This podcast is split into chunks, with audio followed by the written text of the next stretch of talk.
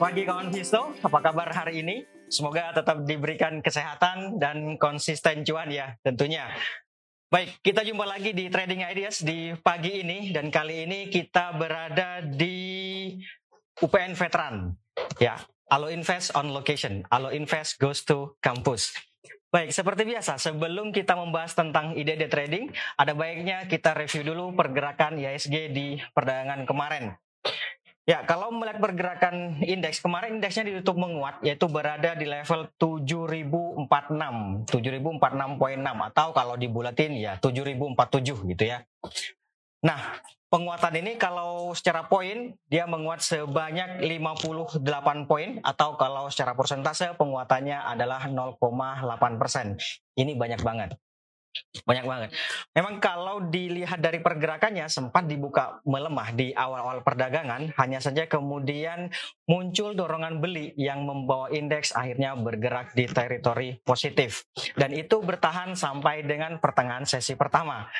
Nah, setelah pertengahan sesi pertama, indeksnya tampak kembali mengalami tekanan jual dan akhirnya uh, mengoreksi yang sebelumnya mampu menguat di atas satu persen uh, sorry di atas uh, 0,8 persen di pertengahan sesi uh, pertama dia melemah dan sampai ditutup di kisaran 0,5 persenan gitu ya.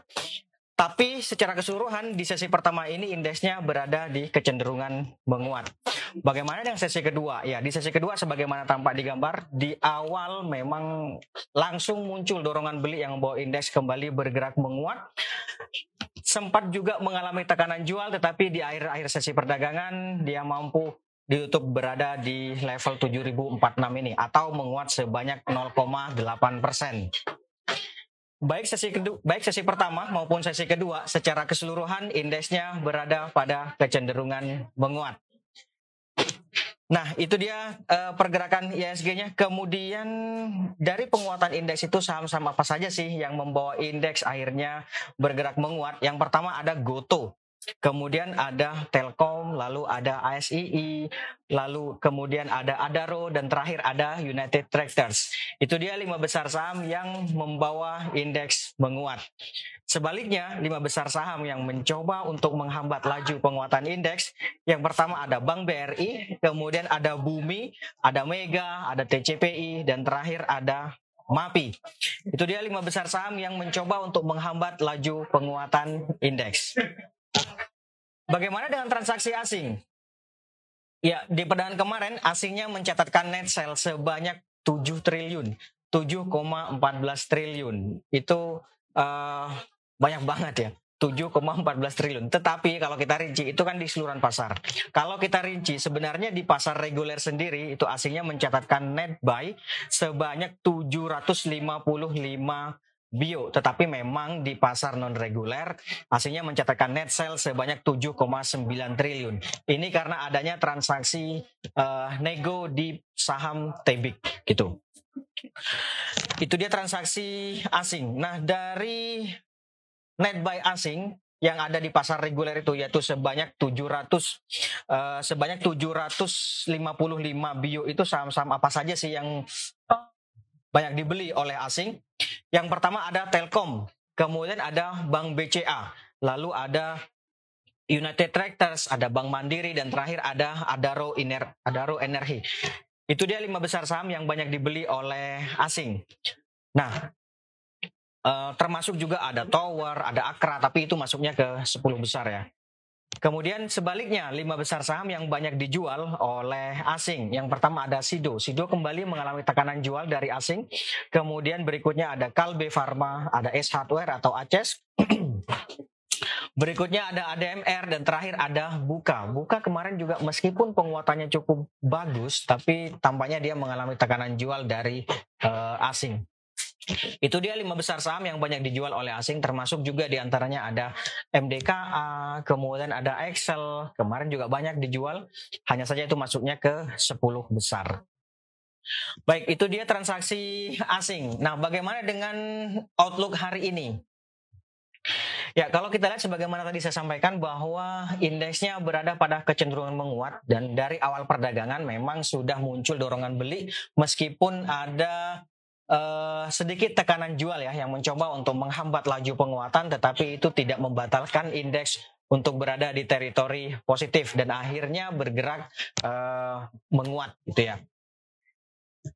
Oleh karena itu hari ini diperkirakan masih ada peluang untuk melanjutkan penguatannya. Jadi uh, apa munculnya dorongan beli yang terjadi di akhir-akhir sesi perdagangan kemarin, saya pikir masih akan ada peluang untuk membawa indeks kembali menuju resistance level yang ada di sini nih, 7007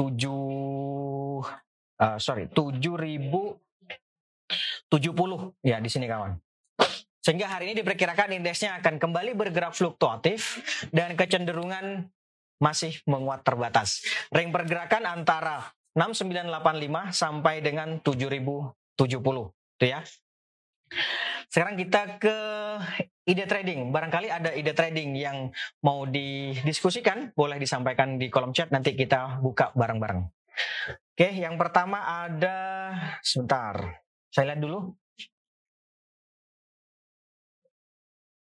Yang pertama ada Astra Internasional. Oke, Astra. Nah, ini dia. ya. Astra di perdagangan kemarin mampu ditutup menguat dan tampaknya harga mencoba untuk bertahan di atas EMA 50 sini ya. Dan ini memberikan peluang saya pikir untuk melanjutkan uh, penguatannya menuju sini nih kawan. Jadi saya pikir ini bisa saja spekulatif buy. Spekulatif buy boleh di 65 25 atau uh, sampai 6.600 saya pikir masih boleh.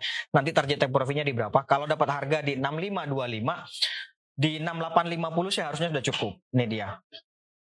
Di level sini 6850 tuh ya. Di atasnya ada 6975. Uh, boleh dipertimbangkan take profit di level-level itu. Nanti stop lossnya kalau ternyata harga uh, melemah sampai di bawah 6375. Itu ya. Itu untuk uh, Astra. Kemudian berikutnya ada sebentar saya lihat dulu MPMX. Boleh juga nih. Ya, ini dia MPMX sebentar. Bentar. Ya, kalau melihat pergerakan harga di perdagangan kemarin, sebenarnya kan memang ditutup menguat, tapi penguatannya tipis, hanya satu poin atau lima perak, gitu ya. Lebih pasnya adalah dia konsolidasi dan kecenderungan menguat. Itu di perdagangan kemarin. Kalau kita lihat selama sepekan terakhir, maka sebenarnya harga masih mengalami konsolidasi atau sideways dan mencoba untuk bertahan di atas 960 atau 965. Ini bagus. Kalau bicara ideal, ini idealnya adalah buy on weakness. Boleh dipertimbangkan di 965 ke bawah. 965, 950 gitu uh, boleh di level-level itu. Tapi kalau hari ini misalnya harga bergerak menguat sampai di atas 980, saya pikir tidak ada salahnya juga spekulatif buy atau trading buy. Nanti target take profitnya di berapa? Target take profitnya di sini kawan. Paling dekat yang jelas resistnya itu di sini nih seribu atau seribu lima. Jadi misalnya dapat uh, harga di 985 katakanlah gitu, seribu saya pikir sih boleh sih dipertimbangkan untuk take profit atau seribu lima gitu ya. Seribu lima boleh juga lah. Di atasnya ada lagi penguatan di atas seribu lima nih. Seribu tiga puluh cukup sih harusnya. Cukup ya. Tapi kalau bicara ideal, maka ini idealnya adalah buy on weakness. Hanya saja memang tadi seperti saya sampaikan, kalau harga mampu bergerak menguat sampai di atas 980, bisa juga dipertimbangkan untuk trading buy atau spekulatif buy. Oke, itu untuk MPMX. Berikutnya ada lagi energi.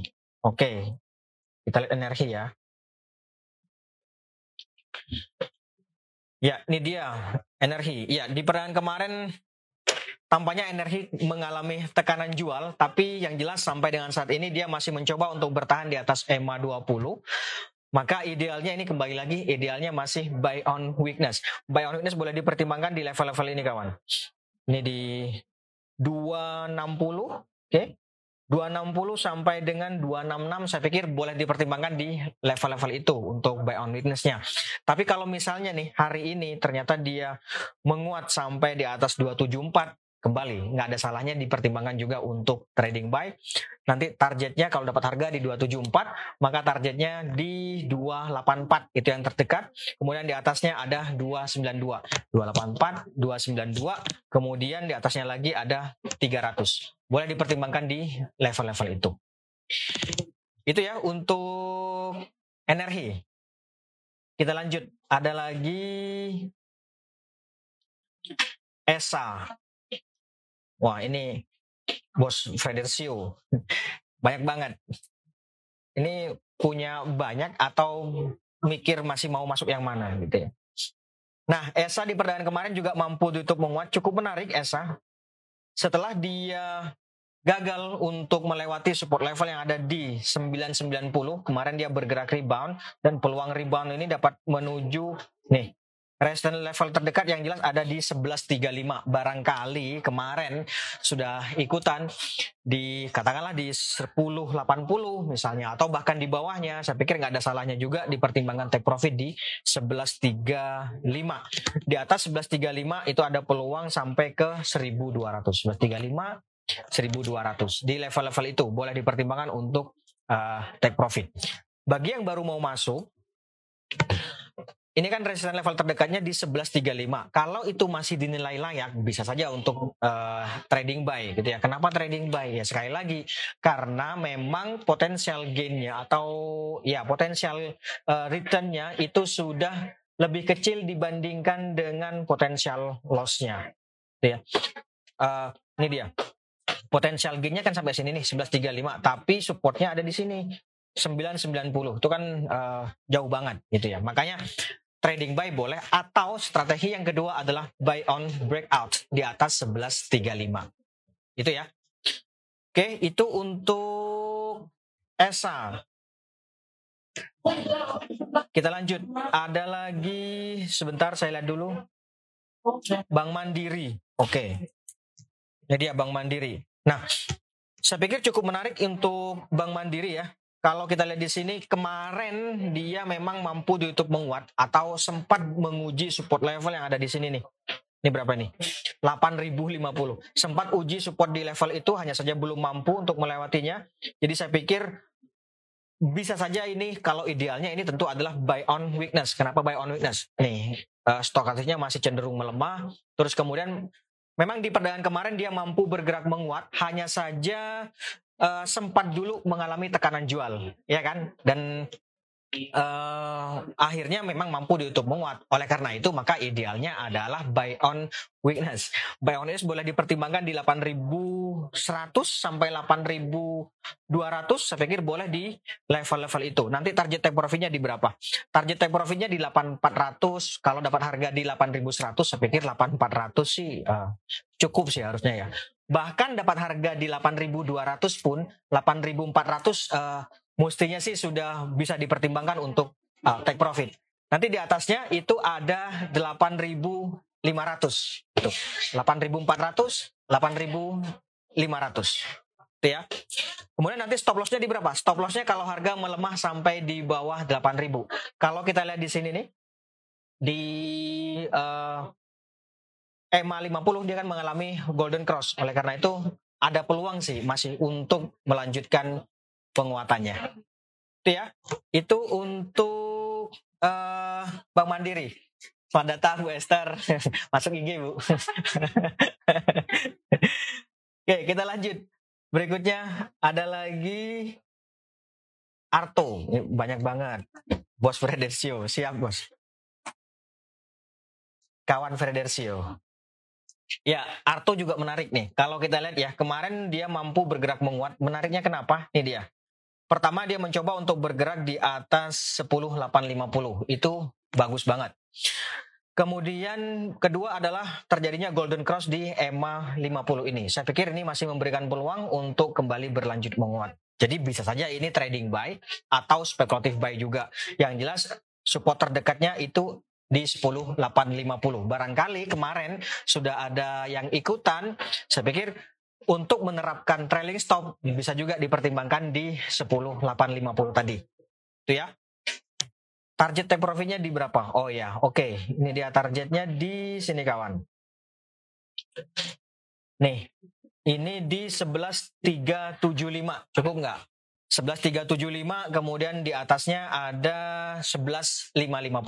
Boleh dipertimbangkan take profit di level-level itu. Itu ya untuk Arto. Kita lanjut. Ada lagi PNBN. PNBN, ya di perdagangan kemarin PNBN juga mampu ditutup menguat dan tampaknya dia bergerak melewati resistance level yang ada di sini nih kawan.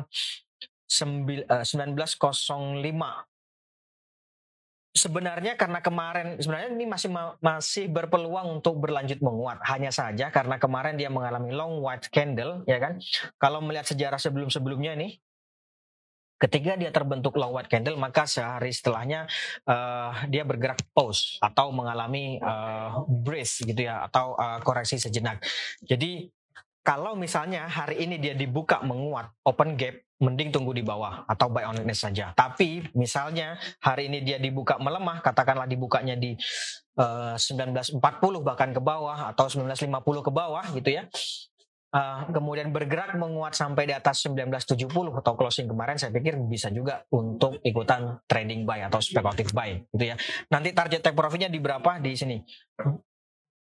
Level psikologis 2000 tentu kemudian 2050 di atasnya lagi ada 2070. 2050 ini uh, bisa dibilang resist lemah sih. Kalau cukup kuatnya ada di 2070 gitu ya. Oke, itu untuk PNBN. Kemudian berikutnya ada lagi buka. Nah, ini buka kemarin fenomenal ya kan? Ini buka mampu ditutup menguat dan tampaknya mencoba untuk mengakhiri konsolidasi yang terjadi selama ya kurang lebih sepekan terakhir. Penguatan penguatan di atas 316 ini memberikan peluang untuk berlanjut. Jadi boleh saja ini spekulatif buy 316 atau uh, trading buy juga boleh di 322 misalnya. Yang jelas 316 sampai 322 bisa dipertimbangkan di level-level itu. Boleh juga di level-level itu. Nanti target take profitnya di berapa? Target take profitnya di 334 itu yang terdekat. 334 kemudian 350 di atasnya lagi ada 356 di level-level itu untuk uh, buka ya. Kalau misalnya kemarin sudah ikutan, saya pikir 334 cukup sih harusnya untuk uh, take profit. Itu ya. Itu untuk uh, buka. Kemudian berikutnya ada lagi sebentar saya lihat dulu. Arto tadi sudah, Esa juga tadi sudah. Eh, Esa sudah belum? Oke, kita coba Esa. Nah, tadi sudah ya Esa. Kita lanjut karena ada yang masih Antam, Antam, Antam. Nah, ini dia Antam. Ya, tampaknya Antam mencoba untuk melewati EMA 50 ke bawah sayangnya gitu ya.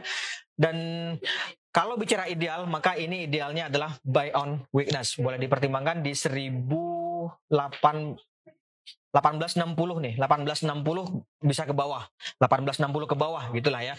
Itu untuk uh, buy on weakness-nya. Atau kalau misalnya nih hari ini dia bergerak menguat sampai di atas 2000, bisa saja dipertimbangkan untuk spekulatif buy atau spekulatif uh, atau trading buy gitu ya. Kenapa? Ya 2000 kan level psikologis. Kalau bisa di atas 2000 ada peluang untuk menuju ya terdekatnya sih di atas 2000 ada 2030. Kemudian uh, berikutnya ada dua 1080. Jadi resistance level terdekatnya 2000, 2030, kemudian 2080 di level-level itu boleh dipertimbangkan untuk uh, main ya di harga-harga itu di level-level itu. Itu untuk Antam. Berikutnya ada Sido. Iya, ini Sido ini cukup menarik sih. Kenapa menariknya? Setelah mengalami tekanan jual bahkan ARB berjilid-jilid, ARB selama tiga hari berturut-turut gitu ya, kemarin dia memang bergerak melemah lagi, tetapi tampaknya sudah muncul uh, dorongan beli yang mencoba untuk menghambat laju pelemahan. Memang belum mampu untuk bergerak uh, menguat atau berada di teritori positif, tetapi ini sudah bagus, bagus juga gitu ya. Uh, muncul dorongan beli yang mencoba untuk menghambat itu juga sudah bagus. Atau bisa dibilang spinning top kalau bahasa uh, apa teknisnya atau bahasa teknikalnya gitu ya. Ini spinning top munculnya spinning top ini memberikan peluang untuk bergerak rebound.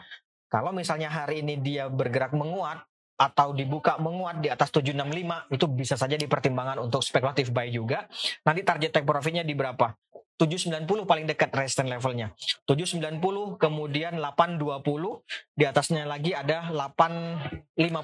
Di level-level itu boleh dipertimbangkan untuk uh, take profit nantinya. Itu ya. Itu untuk Sido. Kemudian kita lanjut. Ada lagi BBYB. Oke, BBYB. Nah, ini dia BBYB juga cukup menarik tampaknya.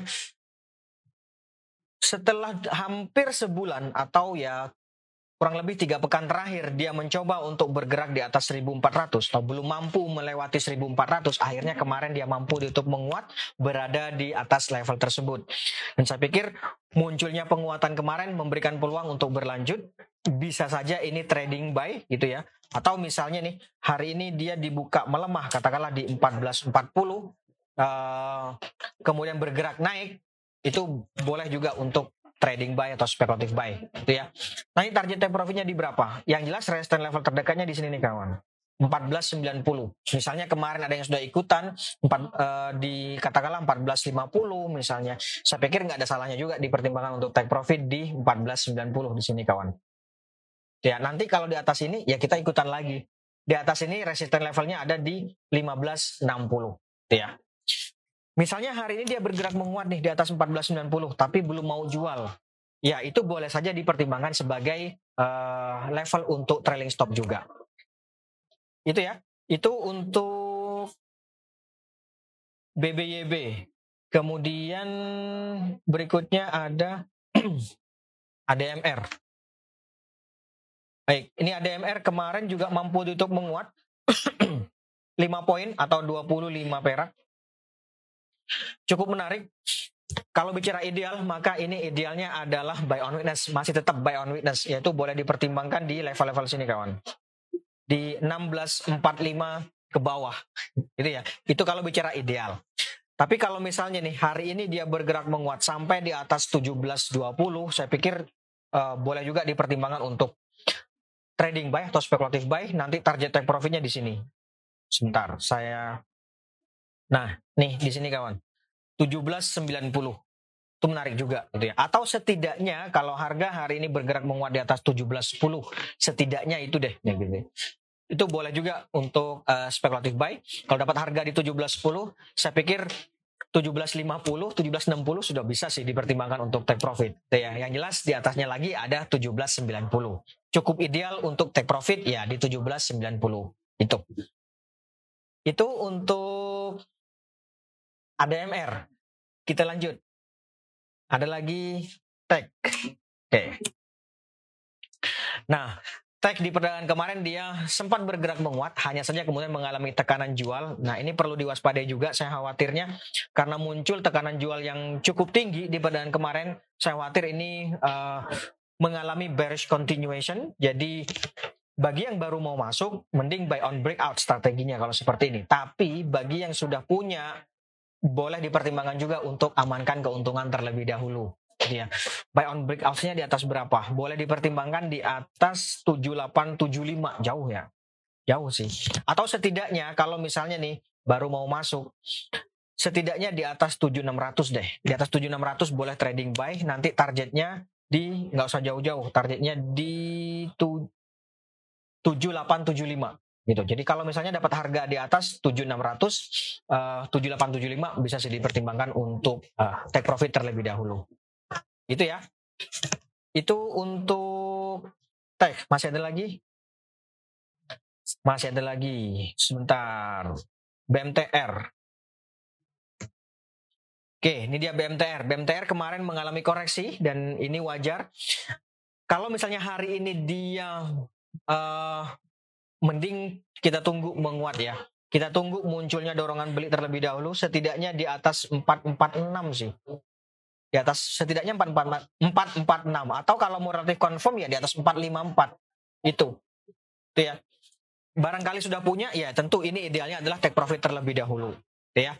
Nanti buybacknya kalau harga mampu menguat di atas 456 atau 454, itulah. Oke, itu untuk BMTR. Kita lanjut dulu. Gosco. Nah, ini dia Gosco. Gosco masih ada peluang sih untuk bergerak menguat. Tapi kalau bicara ideal baru mau masuk, maka ini adalah buy on weakness bisa dipertimbangkan di 157 sampai 160 di level-level itu. Dapat harga di 157 nggak usah jauh-jauh, 164 bahkan sudah bisa dipertimbangkan untuk uh, take profit itu ya. Kalau idealnya untuk take profit ya di sini 181. Tapi sekali lagi kalau dapat harga misalnya kayak kemarin nih, dapat harga di 158, 157 atau bahkan dapat harga di 160, saya pikir bisa dipertimbangkan untuk take profitnya 170, 1 bahkan 164 sekalipun. Itu ya. Itu untuk Gosco terakhir. Terakhir ada brief eh brief bris Breeze. Oke, ini dia Breeze. Ya, Breeze setelah mengalami kegagalan melewati MA 200 di sini, kemarin dia uh, ditutup menguat tipis satu poin saja gitu ya. Sempat dibuka melemah di awal perdagangan, hanya saja kemudian uh, mampu ditutup uh, menguat tipis. Idealnya adalah buy on breakout di atas 1585. Tapi sekali lagi, nggak usah jauh-jauh mainnya nggak usah jauh-jauh, main deket aja dulu. Ini dia, 16.35 target take profitnya. Kalau dapat harga di atas 15.85, saya pikir uh, boleh dipertimbangkan untuk take profit di 15.85. Uh, dapat harga di atas 15.85, boleh dipertimbangkan take profit di 16.35, kemudian di atasnya ada 16.80 di level-level itu. Oke, baik, saya pikir itu dulu kan Visto untuk hari ini. Terima kasih atas kehadiran dan partisipasinya. Kita jumpa lagi besok. Mohon maaf jika ada salah kata. Tetap jaga kesehatan. Sekali lagi terima kasih. Salam investasiku for better tomorrow. For better tomorrow.